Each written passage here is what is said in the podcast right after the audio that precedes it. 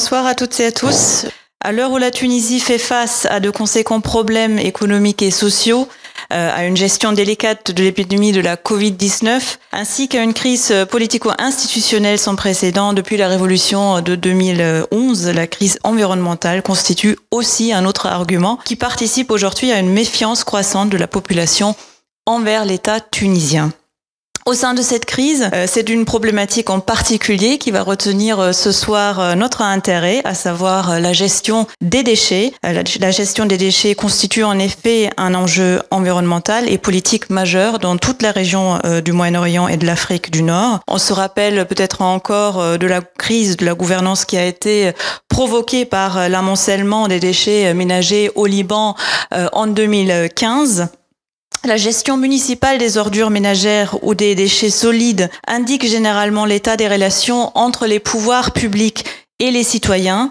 Traiter la question des déchets nous invite donc à regarder au-delà euh, des détritus afin d'interroger les réseaux d'acteurs impliqués dans cette gestion, leurs intérêts et leurs pouvoirs, ainsi que les conséquences qu'ont leurs décisions sur l'environnement. Montrer que la défense d'une injustice ou d'une justice environnementale est inséparable d'une justice ou injustice euh, sociale, c'est l'objectif que s'est fixé notre invité euh, de ce soir, Manon Moulin, euh, qui est d'ailleurs l'auteur donc du livre qu'elle va nous présenter ce soir avec comme titre du terrorisme écologique en Tunisie, les tensions sociopolitiques au prisme des déchets, paru chez l'Armatan et en partenariat avec l'IREMO.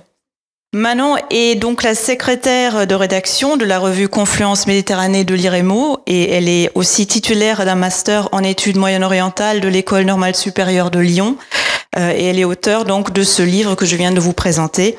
Bonsoir à toi Manon et euh, un grand merci aussi d'avoir accepté euh, notre invitation, venir présenter ton ouvrage chez nous ce soir. Bah, bonsoir, merci beaucoup de me recevoir. Donc euh, pour lancer un peu la, conversation qu'on va avoir autour de ce livre, est-ce que tu pourrais peut-être nous dire euh, rapidement comment tu es venu à t'intéresser au sujet du traitement euh, des déchets en Tunisie en particulier? Déjà, cet intérêt pour le traitement des déchets en Tunisie, il s'inscrit dans mon parcours académique et dans mon parcours de master, notamment autour des études moyen-orientales, dans lequel j'ai eu l'occasion de me pencher plus particulièrement sur la Tunisie de façon générale et sur euh, ces systèmes politiques, notamment euh, sous la sous domination ottomane, puis euh, française, et enfin post-indépendance. et dans le cadre de ce master-là, j'ai eu l'opportunité de réaliser un stage en Tunisie au sein d'une ONG qui s'appelle le Forum tunisien pour les droits économiques et sociaux qui est une ONG qui accompagne les mouvements sociaux à la fois de façon logistique, mais également en termes de, de visibilité et ou d'aide juridique, etc. Et donc moi j'ai intégré le département justice environnementale qui euh, accompagne donc les mouvements sociaux appliqués à la justice environnementale, donc à l'environnement, principalement autour de la question de l'accès à l'eau et à la question des déchets, entre autres. Et donc c'est comme ça que j'ai eu déjà un premier accès à cette thématique-là en Tunisie. Euh, à ça, c'est couplé euh, un intérêt personnel et une sensibilité militante euh, autour des questions d'environnement. et donc, au fil de mes recherches, de certains entretiens et de mon travail de terrain, euh, je me suis rendu compte que la gestion des déchets en Tunisie, c'était une thématique très peu traitée, alors même qu'elle qu'elle concerne tout le monde en fait, parce que nous sommes tous et toutes un maillon de la chaîne des déchets à un certain moment. Et donc, je me suis vraiment posé la question. En tout cas, j'ai vu une nécessité euh, à euh, se réapproprier le sujet des déchets, qui est un sujet assez technique, c'est un sujet d'ingénierie, en le politisant et donc en ajoutant toute euh, comment dire, toute une littérature, en tout cas, de sciences politiques à cela. Et, et, ouais, je me disais que c'était vraiment quelque chose d'important de mettre en lumière les, les catastrophes environnementales qui sont en cours en Tunisie et qui révèlent euh, bien d'autres choses derrière cela. Absolument. Donc, pour euh, revenir un peu à, ton ouvrage, je pense que le, euh, ce qui interpelle peut-être en premier ton lecteur en, prenant le livre, c'est le titre que tu as choisi. donc, tu parles de terrorisme écologique. peut-être, est-ce que tu pourrais nous dire rapidement qu'est-ce que tu entends par là et surtout aussi pourquoi tu as choisi ce terme pour désigner la situation en Tunisie. Ouais, c'est vrai que le, terme de terrorisme écologique, il est un peu, un peu choc et c'était voulu. Bon, le terme de terrorisme, de façon générale, il a quand même une mille acceptions, euh, mille et une acceptions, et c'est un débat en cours. Moi, en tout cas, moi et mon ouvrage, on s'inscrit pas dans cette euh, dans ce débat-là. C'est pas un ouvrage de philosophie politique sur euh, quels sont les tenants et les aboutissants du concept de terrorisme. mais j'ai tout de même voulu mobiliser ce terme-là parce que dans nos sociétés contemporaine, le terme de terrorisme, il a, il a une résonance particulière. Euh, on, est, on, y est assez particulièrement euh, sur ces dernières années. Et euh, il résonne, fait, en tout cas, il fait résonner une certaine peur, une certaine angoisse et, et un peu l'idée d'une violence sans limite. Et c'est derrière ces idées-là que j'ai voulu, que j'ai voulu, en tout cas, cacher mon livre et en faire résonner mon livre.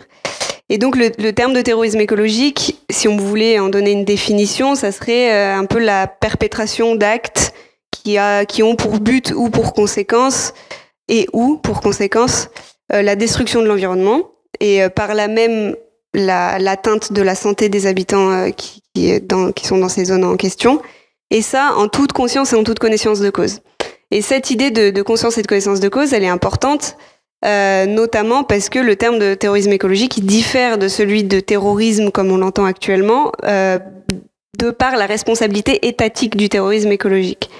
C'est pour ça que je parle de connaissance de cause, parce que l'État, en, en Tunisie, on, y reviendra, euh, est conscient et, connaît les impacts qu'ont la mauvaise gestion des déchets en l'occurrence. Voilà, donc l'intérêt, euh, je pense, de nommer les dégradations euh, socio-environnementales euh, à travers la gestion des déchets comme un terrorisme écologique, c'est vraiment de souligner, de souligner la violence qui se qui s'opère derrière la destruction de la biodiversité et de certaines vies humaines en réalité. en plus de ça, il y a un aspect assez important de ce terme de terrorisme écologique que qui explique ce pourquoi je l'ai, mobilisé, c'est parce que c'est un terme qui vient du terrain. En fait, c'est des militants et des militantes euh, de, de Agareb qui m'ont familiarisé avec ce terme-là, et notamment un militant, euh, Thamer Ben Khaled, qui, euh, qui, la première fois qu'on s'est rencontrés, a voulu qualifier la gestion des déchets et m'a dit c'est un terrorisme écologique. Moi, je me suis dit ça a résonné en moi, et donc voilà, j'ai vraiment mobilisé ce terme-là pour euh, utiliser un vocabulaire qui est mobilisé par les acteurs et les actrices de terrain mais aussi pour utiliser un terme choc et donc éveiller un peu les consciences euh, peut-être de, façon plus aisée. Très bien, tu as dit que tu voulais euh, politiser la question et je trouve que tu l'as très bien fait dans ton ouvrage, notamment dans toute la première partie où tu reviens justement un peu au cadre théorique que tu souhaitais donner aussi à, à ces problématiques-là.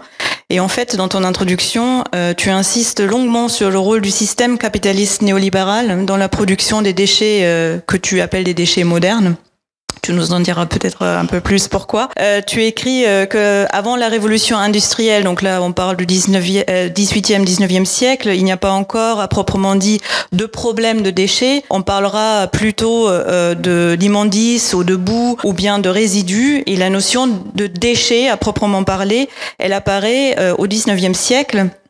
Et dans ton livre, tu dis, euh, cela montre en fait que la révolution industrielle euh, a entraîné des changements euh, socio-économiques qui ont finalement euh, modifié quelque part l'approche conceptuelle euh, autour euh, des déchets. Est-ce que tu pourrais revenir pour nous sur ce point et nous dire aussi pourquoi est semblé justement nécessaire de partir d'une analyse du système capitaliste mondialisé pour comprendre l'émergence du problème des déchets qui encore souvent vu comme un problème local, alors qu'en réalité, et ça tu le montres très bien dans ton ouvrage, c'est aujourd'hui en fait une chaîne localisée euh, quelque part, ce, ce, cette question de, des traitements des déchets.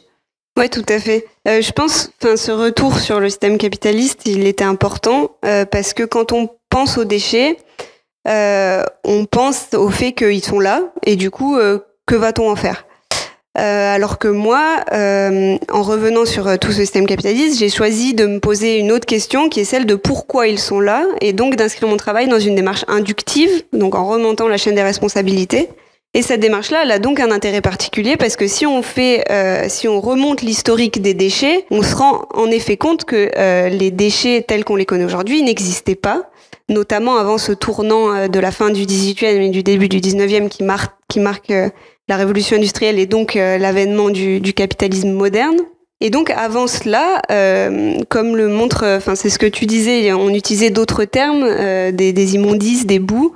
Euh, c'est notamment l'urbaniste Sabine Barle qui parle de cela. Et euh, parce qu'en en fait, ces déchets-là, c'était euh, composé de d'excréments humains et animaux et d'animaux et de, de résidus alimentaires. Hein, grossièrement, c'était du compost en fait seulement. Et donc ces déchets-là, ils étaient entièrement réutilisés, soit pour fertiliser les sols, soit pour nourrir le bétail. Euh, et ce que montre euh, Sabine Barle, c'est ce qui est très intéressant en fait dans dans, euh, dans le développement de sa pensée, c'est que elle montre que au-delà du changement sémantique, il y a un changement de conception du déchet, de la place que le déchet a dans un cycle en fait. Euh, alors qu'avant ces immondices et ces bouts avaient une place centrale dans le cycle de réutilisation, à partir de la révolution industrielle et du commencement du, de l'extractivisme de nouvelles matières des sols et notamment du développement un peu plus tard de la pétrochimie et de l'apparition du plastique, euh, le déchet perd euh, sa place dans n'importe quel cycle et il devient caractérisé uniquement par sa notion d'abandon. En fait, le déchet est abandonné et c'est tout. Et d'ailleurs, si on regarde actuellement les définitions de ce qu'est un déchet, euh, il y a cette idée de le déchet devient déchet lorsqu'il est abandonné. Euh, et ça, ça va, c'est quand même un processus, hein, ça s'étale sur plusieurs années et on va euh, d'ailleurs ensuite euh, se, se, projeter dans une période du tout jetable où, euh, où en fait tout est à usage unique. On perd de plus en plus les emballages enfin, qui peuvent être réutilisés comme les emballages en verre. Dans mon ouvrage, je donne notamment l'exemple de l'industrie de la boisson aux États-Unis. Enfin, les chiffres sont très impressionnants où euh, bah, tout, tout, euh, tout contenant devient soit en métal, soit en plastique, et donc est directement jeté. Il n'y a plus l'embarras de se dire on va le ramener, etc. Et donc, ce processus-là de changement de, conception du déchet, euh, il va continuer au rythme du changement des habitudes de consommation des gens également, jusqu'à ce que l'amoncellement mondial fasse qu'on se pose cette question de qu'est-ce qu'on en fait maintenant. Et, voilà, je pense que c'est assez, enfin en tout cas, c'était pour moi évident que euh, traiter un problème de société comme les, euh, la gestion des déchets nécessite une analyse du système économique dominant, euh, qui est en fait euh, de lui, c'est de lui de, de quel découlent ces problèmes-là. Euh, et donc c'est pour ça que je suis revenue sur sur l'idée du, du capitalisme, parce qu'il y a quand même une caractéristique qui est indéniable au système capitaliste, c'est le fait que le système crée des besoins et euh, en créant ces besoins, créer des réponses à ces besoins via la production, enfin via une production de, de, de services ou de produits. Euh, et la conséquence de ce cycle-là, c'est les déchets. En fait, si on va un peu plus loin, on peut se dire que le, le, la présence même de déchets, c'est la preuve de la réussite du système capitaliste. Parce que plus il y a de déchets, plus il y a de production, plus il y a de consommation, et donc euh, le, système fonctionne, parfaitement. Donc voilà, je pense que pour moi, analyser ce système-là, ses origines, ses stratégies de réinvention, etc., c'était vraiment un préalable euh, et une mise en contexte presque de mon étude des déchets tunisiens. Et, euh, et voilà, comme je l'écris dans le livre, je pense qu'il y a vraiment une nécessité de ne pas dissocier les dégradations socio-environnementales en cours des raisons qui les sous-tendent et ça, c'est, je pense que c'est une phrase assez importante dans le livre. Euh, parce que euh, on, on, voit bien que l'apparition euh, politique et idéologique du capitalisme, elle marque un tournant tel que les responsabilités, elles sont un peu évidentes là-dedans. Et, et euh, quant à ce que tu disais sur euh, l'imbriquement global local, c'est aussi très intéressant parce que c'est exactement ce que j'ai choisi de faire en choisissant euh, un exemple précis et local qui est celui de la Tunisie et encore plus précis qui est celui de, de d'Agareb qui est une petite ville dans le gouvernorat de Sfax euh, à l'intérieur de la Tunisie. Le gouvernorat de Sfax c'est un gouvernorat côtier mais Agareb ça a une vingtaine de kilomètres dans les terres. C'est vraiment c'est disséquer en finesse un exemple territorial pour révéler en fait un problème plus global. Et ça c'est quelque chose qui régit un peu tout le tout le tout mon ouvrage. Est-ce que tu pourrais peut-être aussi nous dire un peu euh, comment ce système euh, capitaliste dominant, donc euh, dont tu viens de parler, s'est infiltré aussi dans les institutions de gouvernance locale en Tunisie? Quels sont justement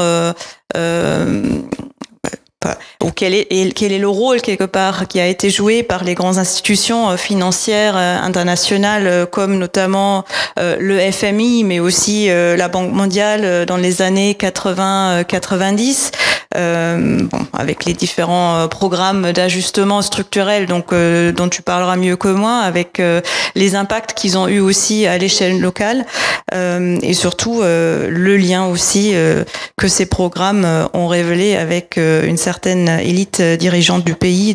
D'ailleurs, dans le livre, tu dénonces un peu le capitalisme des copains, donc je te laisse en parler. Euh, oui, la, Banque mondiale et le, FMI, ils ont joué un rôle absolument euh, capital dans la restructuration radicale de l'économie tunisienne. En fait, euh, avec euh, l'émergence et le développement du néolibéralisme et de ses préceptes, particulièrement à partir des années 70, on va dire, qui sont issus de l'école de Chicago aux États-Unis, qui datent plutôt des années 50, le développement, mais en tout cas l'application à des pays externes aux États-Unis, c'est plutôt dans les années 70, notamment avec l'exemple chilien qui est connu, sur lequel on pourra peut-être revenir. Euh, en fait, la Banque mondiale et le FMI, ils, ont, ils, se sont servis de leur prêt à la Tunisie pour, euh, pour promouvoir des politiques à la fois de libéralisation, de déréglementation, de privatisation pardon, et donc de réduction des dépenses publiques. Euh, en termes de, contexte et de période, la Tunisie, elle s'est tournée vers le FMI vers la fin des années 80 euh, particulièrement, enfin après une décennie euh, assez mouvementée en Tunisie, particulièrement après la crise des émeutes du pain entre 83 et 84. Et donc euh, le président Bourguiba s'est tourné vers le FMI euh, en 86, en tout cas a signé un accord, donc le fameux programme d'ajustement structurel. et à ça, s'est couplé bah, des, des prêts et des financements de la Banque mondiale. Et l'objectif, en fait, bah, c'était une restructuration réglementaire et économique du pays euh, des politiques de développement euh, qui ont suscité aussi beaucoup de résistance de la part euh, du peuple tunisien parce que enfin les Tunisiens et Tunisiennes ont vu leur leur situation économique se dégrader complètement. ce qui s'est passé, en gros, quelques exemples, il y a eu une compression des salaires, il y a eu des réductions d'effectifs dans la fonction publique, alors même que c'était un des pôles qui engageait le plus à cette époque-là. Euh, il y a eu euh, des diminutions de subventions sociales, euh, beaucoup de privatisation d'entreprises et de banques publiques, ce qui a un peu modifié la face de la société tunisienne et donc modifié aussi les situations socio-économiques des Tunisiens et des Tunisiennes.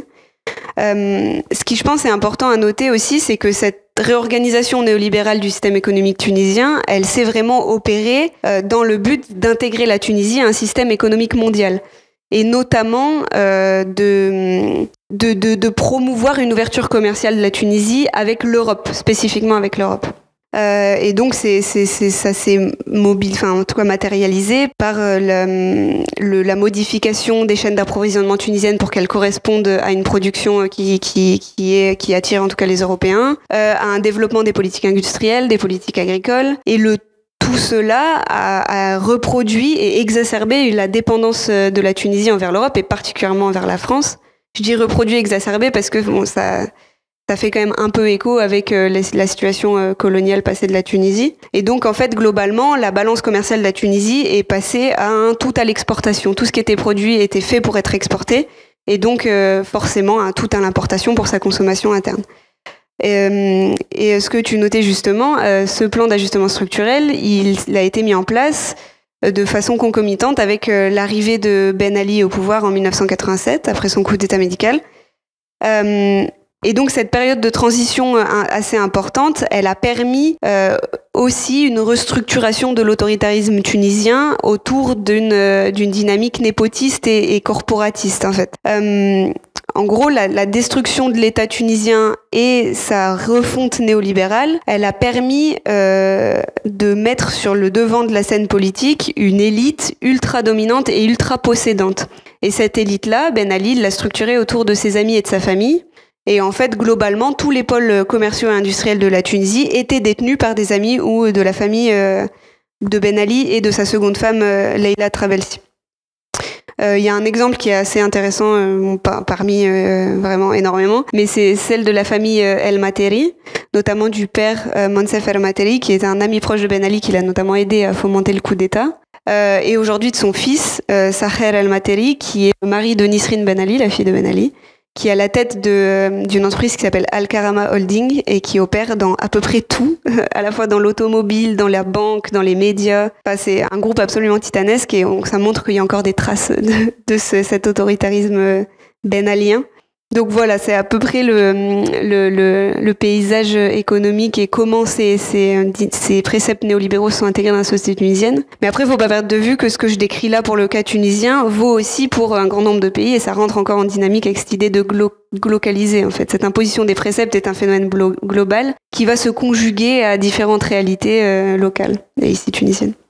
Et puis tu, tu le décris aussi euh, dans ton livre, puisqu'à un moment donné, euh, tu te poses la question, est-ce que finalement les pays du Sud, euh, donc la Tunisie y compris, euh, est-ce qu'ils servent de poubelle en fait euh, au pays du Nord? Euh, Et tu parles ou tu qualifies cela d'internationalisation linéaire de la gestion des déchets et tu cites notamment un certain nombre d'exemples. je vais juste en donner deux, donc notamment l'exemple du Probo Koala, c'est un navire appartenant à une compagnie grecque qui a été affrété par la société hollandaise et suisse Trafigura et qui a déchargé plus de 580 euh, mètres cubes de déchets toxiques en Côte d'Ivoire euh, au, mois, au mois d'août 2006. Euh, et euh, on a eu bah, très récemment le scandale des déchets de compagnie, donc les déchets italiens qui sont arrivés à Sousse, alors que à Sousse on n'avait pas les moyens de les traiter. Donc heureusement la Tunisie les a réexportés en Italie maintenant, mais voilà, il en reste, il paraît. Donc la liste de ces exemples révoltants est malheureusement longue. Donc là j'en ai donné que deux, mais elle pose aussi la question de, de l'encadrement juridique et c'est une question que tu soulèves aussi dans ton livre. Euh, comment est-il possible que ces transferts de déchets aient lieu en toute impunité alors que il existe quand même des conventions, euh, on le rappelle, il y a la convention de Bâle, il y a la convention de Bamako, il y a des directives européennes aussi euh, qui interdisent formellement la traite de déchets ou, ou, de telles pratiques. Alors comment ça se fait que malgré tout ça se fasse oui, c'est malheureux oui, que ça se passe. Euh, je pense qu'il y a deux raisons qui sous-tendent euh, le fait que ce, réel business des déchets ait, lieu. Euh, la première, elle est historique et je pense que c'est dû au, au, passé colonial de ces pays-là, en tout cas de comme position colonisée enfin, je pense que ça relève d'une démarche coloniale parce que ces pays du Nord, qui euh, sont euh, les premiers à exporter massivement leurs déchets, euh, ils voient dans les pays du Sud des subalternes et donc dans le cas des déchets, sans doute des, poubelles à moindre importance. La, la, colonisation, c'est quand même un, euh, un système politique qui se base sur la création d'un rapport de force euh, et de domination en fait entre des pays, en l'occurrence euh, des pays du Nord euh, sur des pays des Sud et en Tunisie la France sur la Tunisie. et donc dans cette dynamique-là, en fait, exporter ces déchets dans un pays qui est subalterne et qui a une considération moindre, ça, ça nous représente un intérêt tout à fait capital. Euh, il y a d'ailleurs l'économiste David Orvey qui parle de colonialisme toxique euh, et je, me réapproprie un peu son, concept dans mon ouvrage parce que c'est vrai qu'on pourrait presque maintenant parler de néocolonialisme toxique. Euh, voilà. Euh, ensuite, la deuxième raison, je pense qu'elle est juridique. Elle est notamment due au fait que bien qu'il y ait plusieurs conventions qui régissent ces transferts-là, euh, le droit international reste un droit non contraignant, euh, un droit mou, ce qui fait que, euh, en gros, ce droit-là n'implique aucune sanction dans les traités. Donc, grossièrement, euh, un État peut tout à fait ne pas respecter un traité qu'il a signé et ratifié sans euh, sans avoir aucune répercussion. Ce qui n'empêche pas de dire que euh, que c'est pas c'est pas acceptable qu'un État respecte pas des conventions qu'il a signées, mais pour autant il a le droit de le faire. Donc, je pense vraiment que c'est l'imbrication de ces deux raisons qui permet d'expliquer ces, ces, ces transferts absolument catastrophiques à la fois en termes social et en termes euh, environnementale. Et puis il y a peut-être aussi le fait que en Tunisie, l'État, comme tu l'as déjà dit, est beaucoup moins regardant aussi par rapport aux normes euh, euh qu'il applique euh, ou qu'il n'applique pas euh, sur le traitement des déchets, ce qui n'est pas forcément le cas en Europe, en Italie, il y a des normes à respecter pour le traitement de déchets toxiques, alors que voilà, en Tunisie, on peut les enfuir sans trop, sans trop de problèmes apparemment. Voilà, donc tu, tu, tu décris donc ici une, une relégation spatiale finalement quelque part des déchets qui, qui se trouve aussi directement liée à une autre question qui est celle en fait des inégalités territoriales, mais aussi des inégalités de classe ou encore la question des représentations pardon, euh, que nous avons finalement de ces déchets. Euh, la propreté est aussi souvent euh, pensée comme l'absence de déchets et l'absence de déchets vient donc rehausser certains territoires au détriment d'autres. Euh, mais force est de constater que euh, cette approche-là, en fait, c'est aussi euh, uniquement une construction sociopolitique, si on veut bien y regarder, puisqu'on déplace tout simplement le problème des déchets à un niveau esthétique quelque part. et l'absence de déchets dans les quartiers UP ne veut pas forcément dire moins de production de déchets, et souvent c'est bien le contraire. Euh, voilà. Si on voulait bien faire un petit exercice mental euh, et nous forcer euh, de penser la propreté finalement de comme moins de déchets produits par ménage, les classes pauvres seraient peut-être bien plus écologiques que les classes supérieures qui produisent beaucoup plus de déchets. Or, ce sont justement les classes les plus fortunées qui disposent des capitaux sociaux, économiques et politiques pour peser sur les organisations politiques et la structure de domination. Et donc ça, justement, tu les décris aussi dans ton livre, et, tu parles d'ailleurs d'une violence symbolique euh, qui s'exerce donc euh, bah, par le haut euh, sur les plus pauvres. Est-ce que tu peux revenir un peu sur cet aspect pour nous? Oui, je pense que le c'est important de, nommer de nommer ces, dynamiques-là et de, mobiliser le terme de violence symbolique euh, avec euh, un petit clin d'œil à, Bourdieu. Euh, mais pour autant, euh, je pense que faut pas non plus perdre de vue le fait que la violence symbolique, euh, ça reste un préalable à une réalité matérielle. et ce que je cherche aussi à montrer dans mon livre, c'est que cette violence symbolique-là, elle a des impacts physiques et matériels absolument catastrophiques. Et, et, en fait, enfin, il y a, une espèce de, c'est ce que le, sociologue et philosophe Geoffroy de la Gannerie utilise en parlant de surexposition des corps à la violence, et c'est tout à fait, tout à fait le cas euh, en termes de gestion des déchets, parce que, enfin, le fait que la plupart des décharges se trouvent dans des municipalités euh, précaires et enfin précarisées en tout cas et pauvres, euh, le fait que ça soit aussi dans des quartiers, il y a des relégations de, déchets dans des quartiers, euh, ça montre rien que l'imagerie euh, construite par les classes les plus aisées du qui associe la saleté et donc les déchets à la pauvreté euh, a des impacts euh, des impacts physiques euh, enfin tangibles quoi. Et euh, dans ces dans ces municipalités là en tout cas en Tunisie euh, c'est des, des, taux de cancer beaucoup plus élevés que dans d'autres municipalités. C'est des morts précoces. C'est des maladies infantiles plus répandues des problèmes de respiratoires des problèmes de vue. Et, et voilà je pense que c'est aussi pour ça que je parle de terrorisme en fait. C'est parce que cette mauvaise gestion des déchets cette relégation cette violence symbolique qui s'opère elle est létale en fait en Tunisie en tout cas. Et puis euh, oui, c'est important de souligner, comme tu le fais, je pense que euh, on a tendance à l'oublier, mais en fait, les classes les plus aisées sont celles qui produisent le plus de déchets, alors même qu'elles elles sont aussi celles qui subissent le moins les conséquences de cette production-là. Euh, et ça fait écho au niveau euh, territorial et au niveau national, comme ça le fait au niveau des transferts euh, internationaux, comme on l'évoquait avant. Et sur ces, transferts-là, en tout cas au niveau international, si on me donner un peu des chiffres, les, pays qui ont les revenus les plus élevés dans le monde, qui représentent à peu près 16% de la population mondiale, ils produisent un tiers des déchets mondiaux. Et par exemple, si on prend la France, qui produit quand même énormément de, déchets euh, chaque année, euh, des, milliards de tonnes. Hein. je crois que c'est quelque chose comme 300 milliards de tonnes. Euh, elle exporte 50% de ses déchets euh, plastiques, notamment vers la Chine, depuis 2018 plus vers la Chine, parce que la Chine a, changé ses conditions d'acceptation et elle les a durcies, ce qui augmente la pression, notamment sur les pays africains et maghrébins en l'occurrence, parce que parce qu'il ouais, y a plus cette possibilité-là. Donc voilà, c'est oui, une violence symbolique absolument, euh, absolument titanesque. Et à la fois, je voulais quand même revenir sur, euh, la matérialisation de cette violence symbolique qu'il qui faut rappeler parce que ces personnes-là en souffrent et, euh, ça continue aujourd'hui encore en Tunisie. Donc voilà. Alors, je, voudrais peut-être revenir un peu sur tes études de cas et avant cela, peut-être que tu nous dises un peu comment concrètement, en fait, en Tunisie, la gestion de, des déchets s'opère Quels sont les acteurs qui sont impliqués dans ce circuit?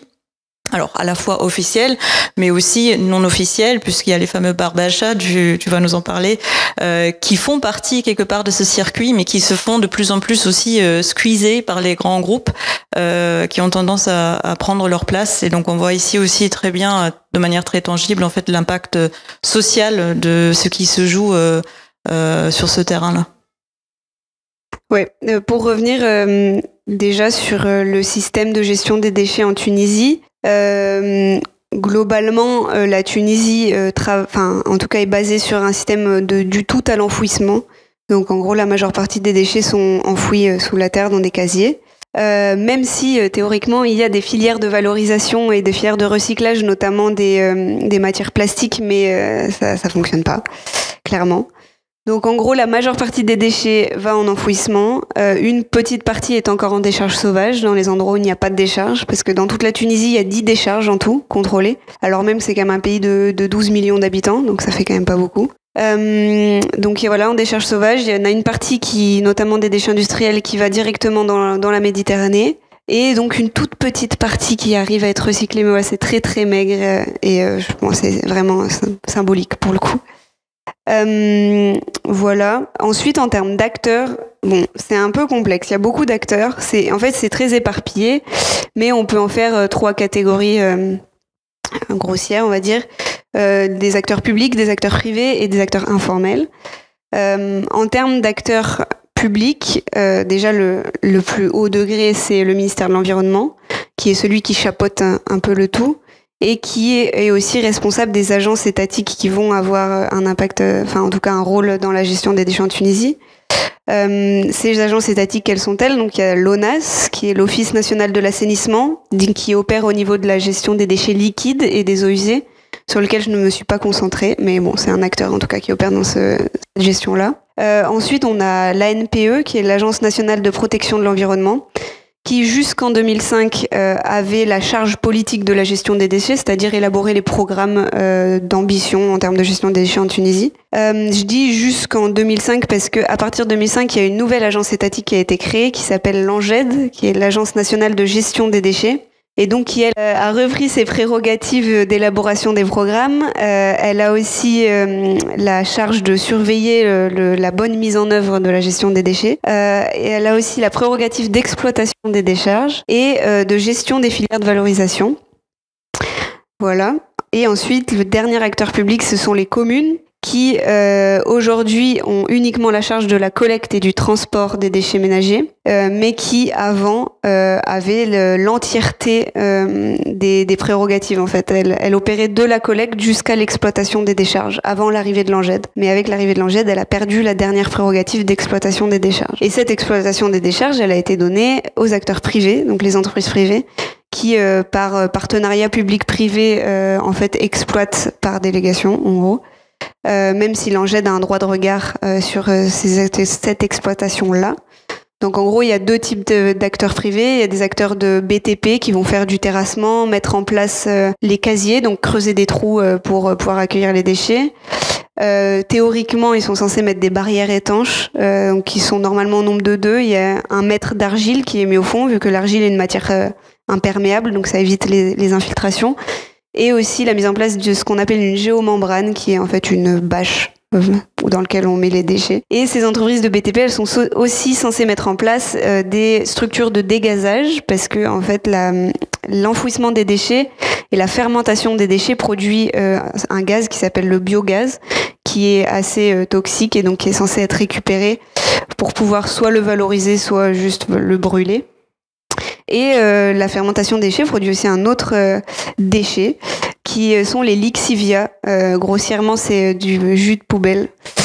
Ouais, c'est pas génial, mais euh, voilà. En gros, ce jus de poubelle est par la percolation de, des eaux de pluie dans les casiers avant qu'ils soient refermés. Voilà. Et l'autre type d'acteurs privés sont les entreprises exploitantes. Donc, une fois que toutes ces infrastructures sont mises en place, eh ben, il euh, y a des entreprises donc, qui, reçoivent les déchets des communes, qui les enterrent, qui les, enfin, les compressent, euh, les ferment les casiers, etc. Voilà. Et la dernière catégorie, c'est la catégorie informelle. Et donc, ce sont les fameux barbéchas ce qu'on appellerait des chiffonniers en français, qui sont en fait des acteurs qui opèrent au niveau, particulièrement au niveau de la collecte, qui vont notamment essayer de collecter le plus possible de déchets valorisables, donc beaucoup de déchets en plastique, notamment des bouteilles en plastique, des choses comme ça, pour pouvoir les revendre à des collecteurs qui vont eux-mêmes les revendre à des entreprises qui sont censées les valoriser mais qui ne les valorisent pas. Donc en fait, c'est une, une, chaîne alternative alors qu'en réalité, la finalité est la même. Euh, si cette thématique, elle vous intéresse, des barbéchas, c'est très intéressant. Il y a un, un portrait sur le, le, média indépendant tunisien, euh, un portrait d'un barbécha de, de, la banlieue de Tunis.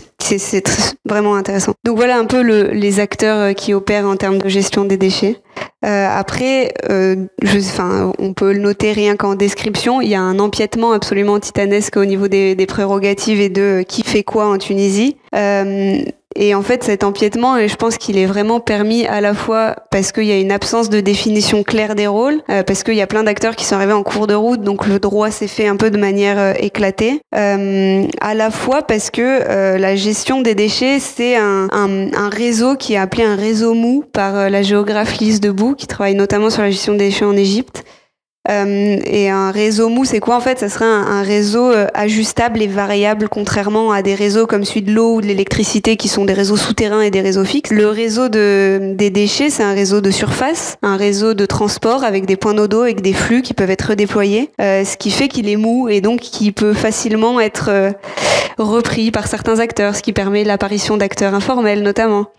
Et euh, je pense que la, la, c'est l'imbrication à la fois du manque de définition et de cette caractéristique de réseau mou, ça crée ces empiètements euh, qui sont extrêmement problématiques en fait, et même les acteurs de terrain les contestent, notamment les communes qui contestent beaucoup ça. J'ai réalisé un entretien avec euh, le directeur de la propreté et de l'hygiène de la municipalité de Tunis qui critiquait beaucoup l'apparition de l'angette par exemple, et notamment ses prérogatives de terrain comme l'exploitation des décharges ou la gestion des filières de valorisation. Euh, parce que, enfin, pour lui, c'était une agence politique qui devait s'en tenir à son rôle de politique nationale et ne pas s'intégrer euh, au niveau local. Et voilà, même pour les barbéchats, en fait, on pourrait repenser un système différemment au niveau de la gestion des déchets en intégrant euh, euh, les barbéchats dans, dans la gestion, ce qui, a lieu notamment dans la ville du Caire. On pourra peut-être y revenir dans les questions.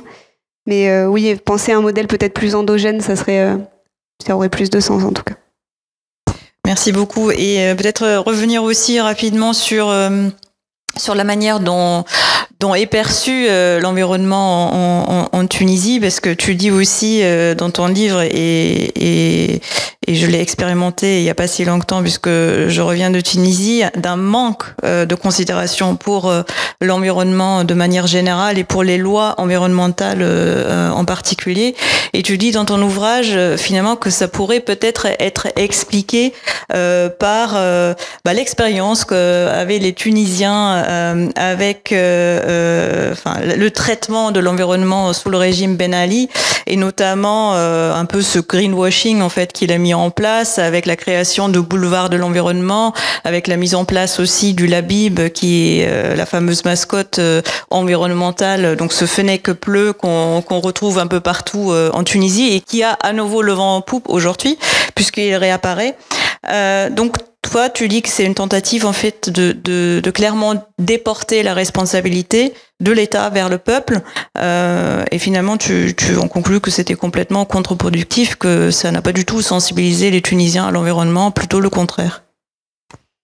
Oui, tout à fait. Je pense que euh, il y a plusieurs raisons qui expliquent peut-être ce désintérêt de l'environnement, en tout cas ce, détachement de cette notion-là. Et je pense qu'une, enfin je vais peut-être revenir sur plusieurs, mais en tout cas, il y a l'idée que du non-respect du droit, en fait, tout simplement.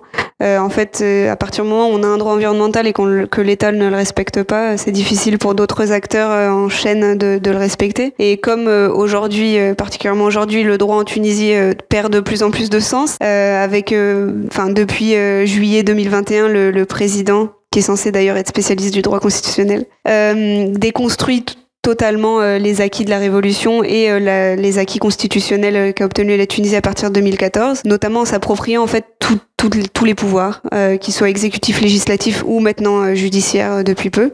À partir du moment où ce droit, le droit de façon générale ne compte pas et que mm, est bafoué même dans ces institutions de contrôle, le droit environnemental a peu de chances d'avoir de, de, quelconque poids en fait. C'est dû notamment au fait que de façon générale, en fait, l'environnement est toujours au second plan par rapport aux, arguments économiques. et je pense que c'est une autre, une autre explication qui peut qui peut nous éclairer quant à, ce désintérêt de l'environnement. le consensus un peu mondial de, de prégnance de l'économie par rapport au bien fondé d'une action écologique, euh, elle explique ce, désintérêt total pour l'environnement hein, parce qu'elle met l'enjeu environnemental à la seconde place. Et elle, va même, euh, enfin, il y a le, géographe Eric Swingedo dont tu m'avais parlé. Euh, qui, qui, explique qu'il y a même une réelle dépolitisation des, des enjeux écologiques et qui implique donc une impossibilité en fait de concevoir des alternatives euh, au modèle économique dominant et au modèle capitaliste. Euh, et il explique cette dépolitisation par le fait euh, que il y a une espèce de complexification des enjeux écologiques pour que le discours collectif ne se porte pas sur euh, ces questions-là et pour qu'en fait il y ait une compréhension qui soit rompue en fait entre les enjeux et le, les, citoyens et citoyennes. Euh, et je pense que ça a un intérêt en Tunisie parce que dans le cadre d'un pays qui a quand même des difficultés économiques non négligeables, évidemment qu'en fait l'environnement n'est pas l'enjeu le, le, premier. Euh, en plus du contexte d'apparition du droit à l'environnement, comme tu l'as dit, dans les années 90 sous Ben Ali, euh, où euh, grossièrement ça consistait en euh, mettre un boulevard de l'environnement dans chaque, euh, dans chaque ville tunisienne et des sensibilisations à la télé dans les écoles de ce Labib. Ouais, moi je, je, critique ça parce que je pense que ça, ça, amène une déresponsabilisation des responsables originels de la production des déchets dans ce cas-là. Euh, évidemment que le, les citoyens et citoyennes se doivent de tenir un rôle et se doivent de respecter l'environnement, mais mais il faut quand même se poser la question des responsabilités en fait.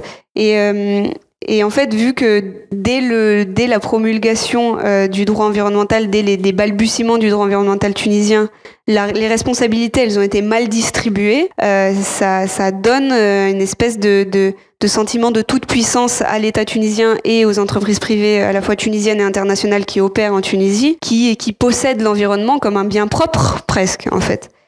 Euh, et, ça, ça, engendre toute cette dégradation socio-environnementale que je décris dans mon livre. Mais voilà, je pense que c'est euh, ces divers arguments qui peuvent expliquer ce désintérêt pour l'environnement. Et à la fois, euh, à la fois, euh, oui, c'est bien de recycler, c'est bien de faire le tri en tant que citoyen, mais euh, est-ce qu'on poserait pas la question de la diminution de la production d'emballage de base et de déchets de façon générale? Donc dans ton livre, tu t'intéresses particulièrement à, à, une des charges qui est celle d'Elgona, donc qui est, est, pas loin de Agareb, dont tu as déjà parlé, mais tu mentionnes aussi euh, brièvement le, le, cas de la décharge de Tina, qui est pas loin non plus de, de Sfax. Hein mais plus situé, plus situé euh, euh, sur euh, sur la côte. Et donc, euh, euh, avec cette décharge de, de, Tina, ce qui est intéressant, c'est probablement sa localisation, euh, puisqu'elle est à côté, enfin, ou à côté d'une zone industrielle, à côté aussi d'une décharge de, de, de phosphogypse euh, et on a là effectivement un mélange qui se forme entre euh, déchets, donc euh, déchets artisanaux, industriels, ordures ménagères, et à côté de cela le phosphogypse qui qui s'introduit par là et qui finalement finit dans la mer.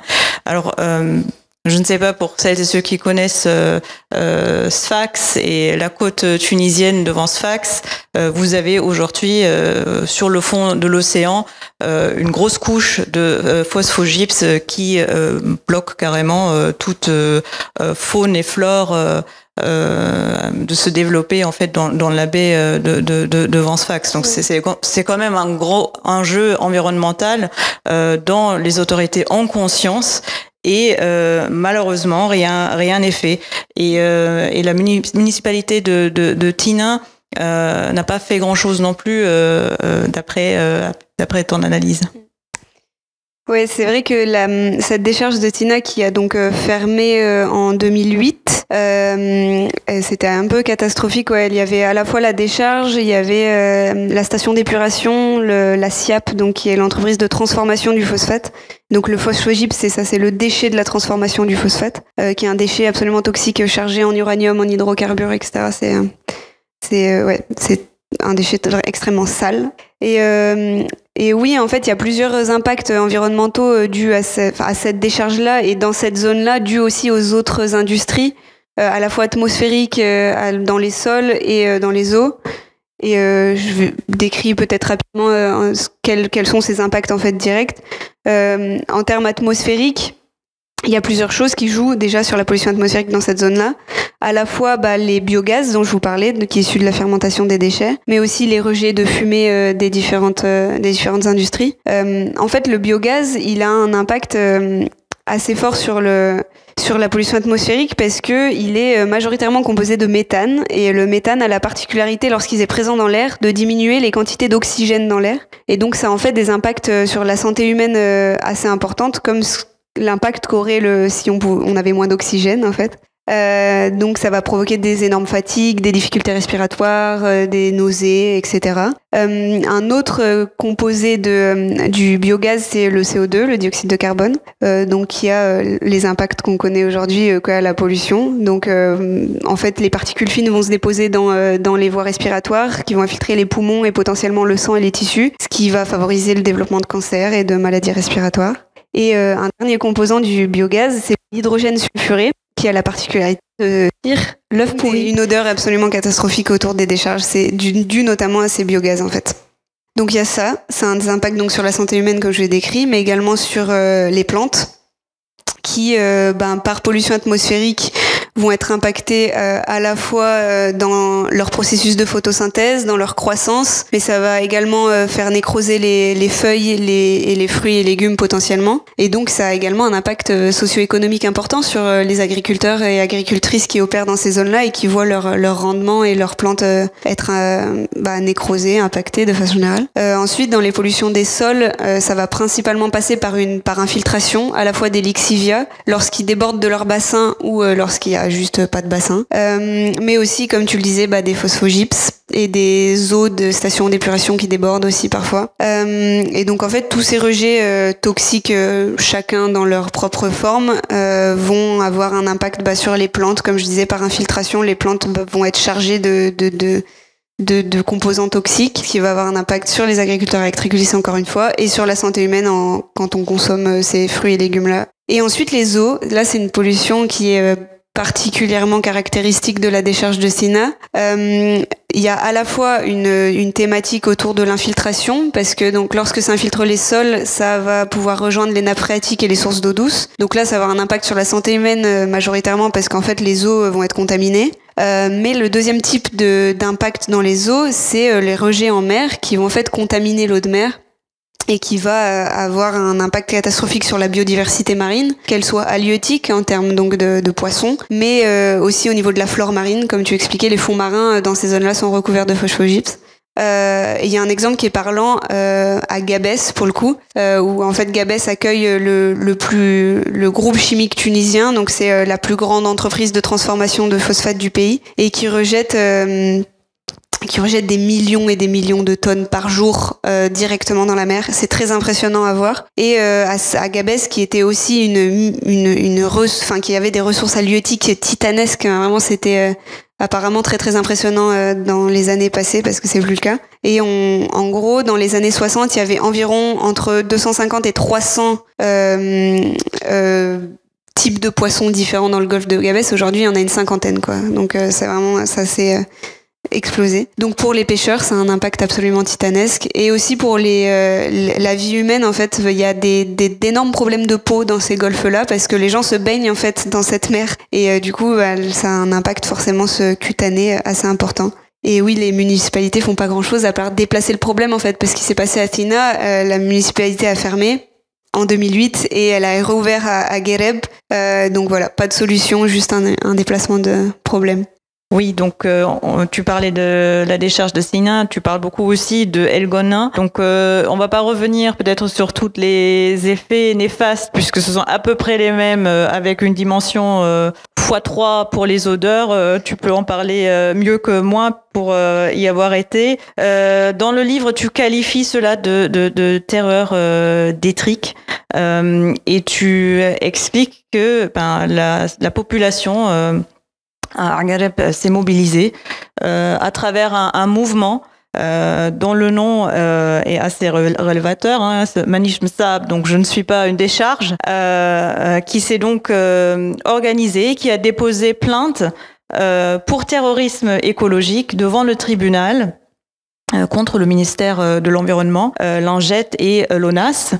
Euh, qui euh, sont donc et la société exploitant aussi la décharge. Euh, bon, donc il y a eu une action en justice. Est-ce que tu peux nous dire ce que ça a donné? Oui, ben en fait, ce procès-là, il a eu lieu en 2019. En juin 2019, la plainte a été déposée au tribunal administratif de. Euh, le, le, processus juridique a duré extrêmement longtemps euh, parce que, bon, déjà, le ministère de l'Environnement et euh, l'agence exploitante ne sont jamais présentés à aucun, aucune des audiences. Et euh, l'Anged et l'ONAS ont vraiment joué la stratégie euh, du report d'audience en permanence, en permanence. Donc ça a duré assez longtemps, plusieurs mois. Alors même que vu que c'est des problèmes environnementaux, c'est traité en, en, urgence. Enfin, ça a été traité en urgence en tout cas. Et au, au final, le résultat est que le tribunal a donné raison au mouvement et a imposé à, à l'Anged, à l'État et à la société exploitante de fermer la décharge dans les six mois, euh, ce qui n'a pas du tout eu lieu, bien sûr. Euh, et la décharge a fermé euh, en réalité, bon, je le, je le dis pas dans mon livre parce que c'était après la fin de l'écriture, mais la décharge a fermé à Gareb entre la fin d'année 2021 et le début de cette année 2022. Enfin, elle est en, en tout cas, elle n'est plus exploitée. Le processus de fermeture est en train d'être réalisé, c'est-à-dire que tous les casiers doivent être fermés, etc. Euh, mais pour autant, euh, ça implique pas la fin de cette terreur détritique à Agarev, parce que depuis la fermeture de la décharge, euh, sous pression du gouvernorat de Sfax euh, et de l'État, la municipalité d'Agareb a arrêté de collecter les déchets. Donc euh, en fait, les déchets de la ville d'Agareb jonchent les rues depuis donc depuis fin 2021 début de 2022. Euh, et donc les, les, habitants et habitantes et les militants et militantes vivent vraiment cette situation comme une punition en fait. Hein. C'est un peu, vous avez voulu fermer la décharge, ben bien fait pour vous. Euh, et, donc voilà, c'est vraiment l'utilisation du déchet comme une pression en fait, une pression pour réouvrir sa décharge parce qu'il y a encore des acteurs euh, dans le gouvernorat de Sfax qui forcent pour qu'on continue à utiliser la décharge d'Elgona, alors même que c'est une décharge qui est en surexploitation depuis euh, des années. elle a été ouverte en 2008, elle pour un mandat d'exploitation de 5 ans, donc jusqu'en 2013, et pour autant elle a, elle est restée ouverte jusqu'à maintenant quoi. Donc c'est largement largement dépassé. Et et euh, oui, en plus de ça, enfin, il y a eu plusieurs, euh, plusieurs, enfin, sur euh, ce que je décrivais, le procès a eu lieu en 2019, donc ils avaient six mois pour fermer, donc jusqu'en avril 2020, ça n'a pas eu lieu. Il y a eu des grosses mobilisations de la part du mouvement Manishim Sab, des sit-ins qui ont tenu deux semaines. ils ont empêché les déchets d'arriver jusqu'à la décharge pendant deux semaines. C'était absolument titanesque. il y a des répertoires d'action aussi un peu plus originaux qui sont mobilisés par le mouvement, notamment des, du théâtre de rue qui met en scène la jeunesse mourante de la ville, le contentieux juridique, c'est assez rare euh, pour euh, un mouvement social euh, qui voilà qui est né de sur Facebook. Hein, généralement, c'est assez rare de mobiliser le contentieux juridique, mais ça a eu lieu, donc c'est assez intéressant à noter. Et des manifestations, beaucoup de manifestations, notamment en novembre 2021. C'est la plus grosse manifestation et la, dernière qui a vu une répression policière absolument titanesque. Il y a même un militant euh, Abdul Rezak al-Shab qui a, qui a trouvé la mort dans cette manifestation. Il était touché par un gaz lacrymogène. Et, et, ouais, je, je pense que c'est important de souligner que hum, ces, ces, mouvements sociaux et le mouvement de Manish Sab à Gareb, euh, ils montrent en fait la réalité socio-économique du, de, de, la Tunisie. Et ça fait presque écho aux révolutions, enfin à la révolution de, de fin 2010 et, et, de 2011, parce qu'en réalité, on, enfin c'est une ville de l'intérieur du pays, euh, la révolution est partie de l'intérieur du pays, euh, qui, qui montre en fait une détresse socio-environnementale et en fait, ça révèle une situation qui a très peu changé en fait en réalité depuis 2010, euh, où on voit que les inégalités euh, socio-environnementales, les inégalités territoriales, les inégalités euh, économiques, elles sont toujours aussi ancrées en Tunisie. Et il y a toujours des, des laissés pour compte en fait, en réalité dans, dans les territoires tunisiens, particulièrement à l'intérieur. Et donc ce, ce, cas des déchets, on voit bien que c'est un élément révélateur en fait de ces disparités-là. Et, euh, et le cas d'Agareb est passionnant parce que voilà, il y a ces, ces militants et militantes qui, euh, qui ont une force absolument incroyable enfin leur force de contestation qui est un peu leur, leur seule force, enfin la seule force qu'ils peuvent mobiliser face à l'État. Mais euh, voilà, ça fait un peu écho au, pouvoir des sans-pouvoir de, de, Havel, mais dans le cas d'un cas détritique, quoi. Mais je pense que tu es quand même assez euh, lucide aussi dans ton analyse par rapport à ce mouvement Manish Msab quand tu dis que finalement, bon, ils ont réussi quelque part euh, euh leur leur, leur objectif de, de, de lancer cette procédure juridique et de la gagner, mais cela n'a été que possible parce qu'ils ont eu un appui. Parce qu'autrement, ce mouvement euh, social, il serait euh, resté probablement euh, bah, à l'échelle locale, muet, pas, pas, entendu par les, les institutions. et là, pour le coup, c'est le Forum tunisien des droits économiques et sociaux qui les a soutenus et qui a fait en sorte que leurs revendications soient entendues à l'échelle nationale, mais aussi au-delà.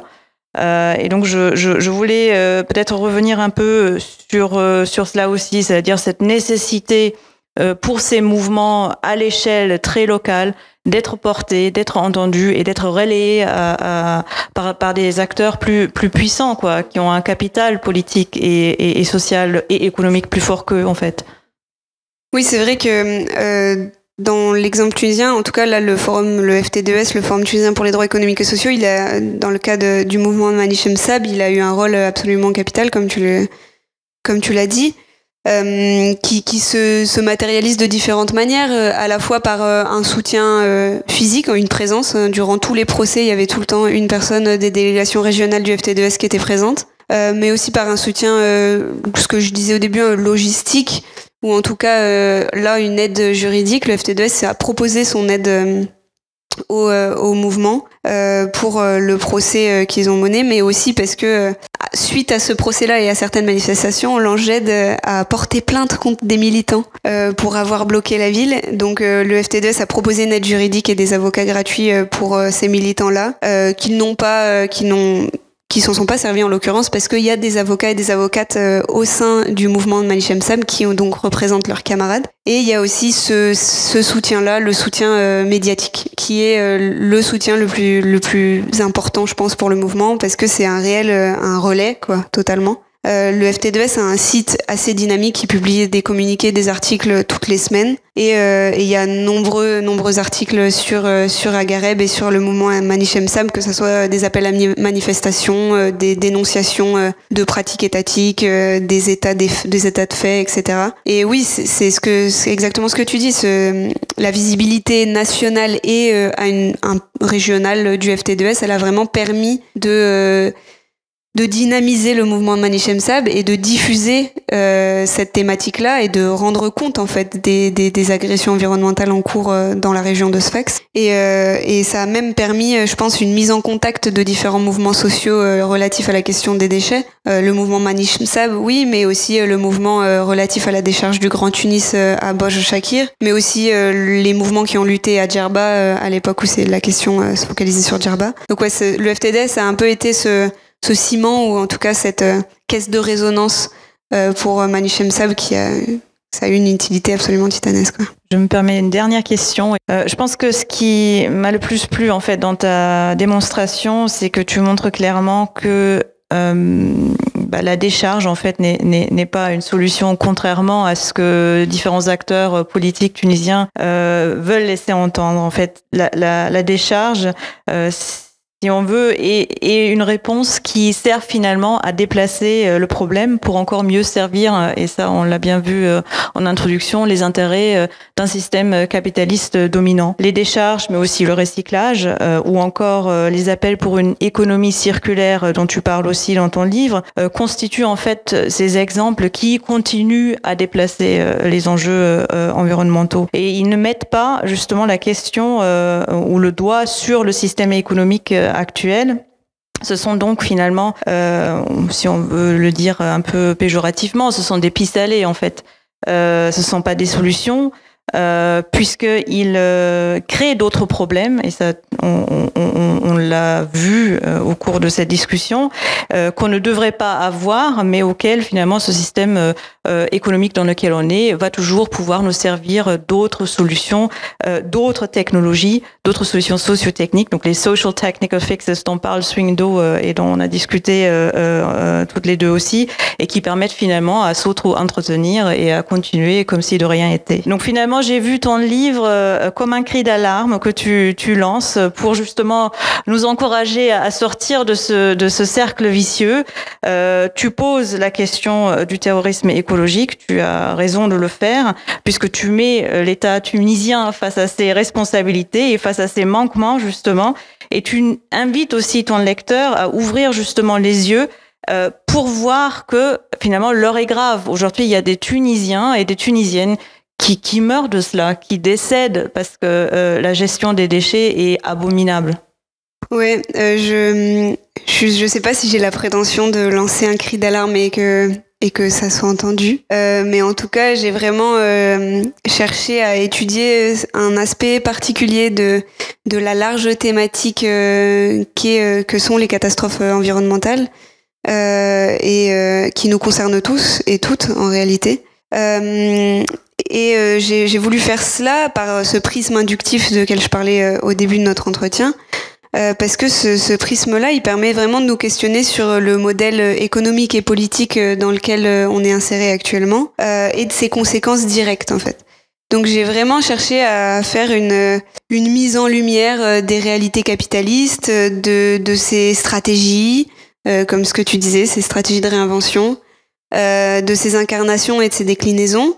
Donc ici, des tritiques pour l'incarnation et tunisienne pour la déclinaison.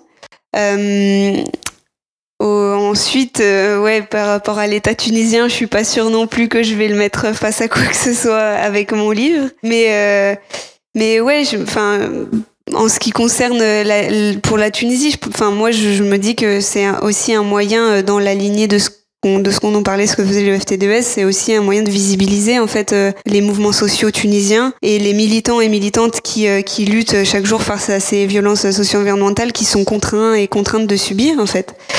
Euh, et, et, par cela, oui, je pointe du doigt les responsabilités euh, d'abord euh, occidentales et, euh, et leur, leur, leur hypocrisie derrière ce pseudo-arrachement identitaire que de reconnaître leurs responsabilités en fait dans les situations actuelles des pays maghrébins ici mais aussi la responsabilité tunisienne de l'État et des entreprises privées qui qui ferment les yeux en fait sur ce qui se passe, qui, qui, qui, qui n'agissent pas en toute connaissance de cause et qui euh, se représentent par leurs seules actions euh, violentes de répression policière envers euh, des mouvements sociaux, envers leur, leur liberté d'expression et leur liberté d'action. Donc je pense que voilà, si on veut faire un lien avec cette, la, première question autour du terrorisme écologique, c'est pour ça en fait que j'ai mobilisé le terme de terrorisme écologique, parce que ce terme il sert un peu mes, mes, modestes prétentions.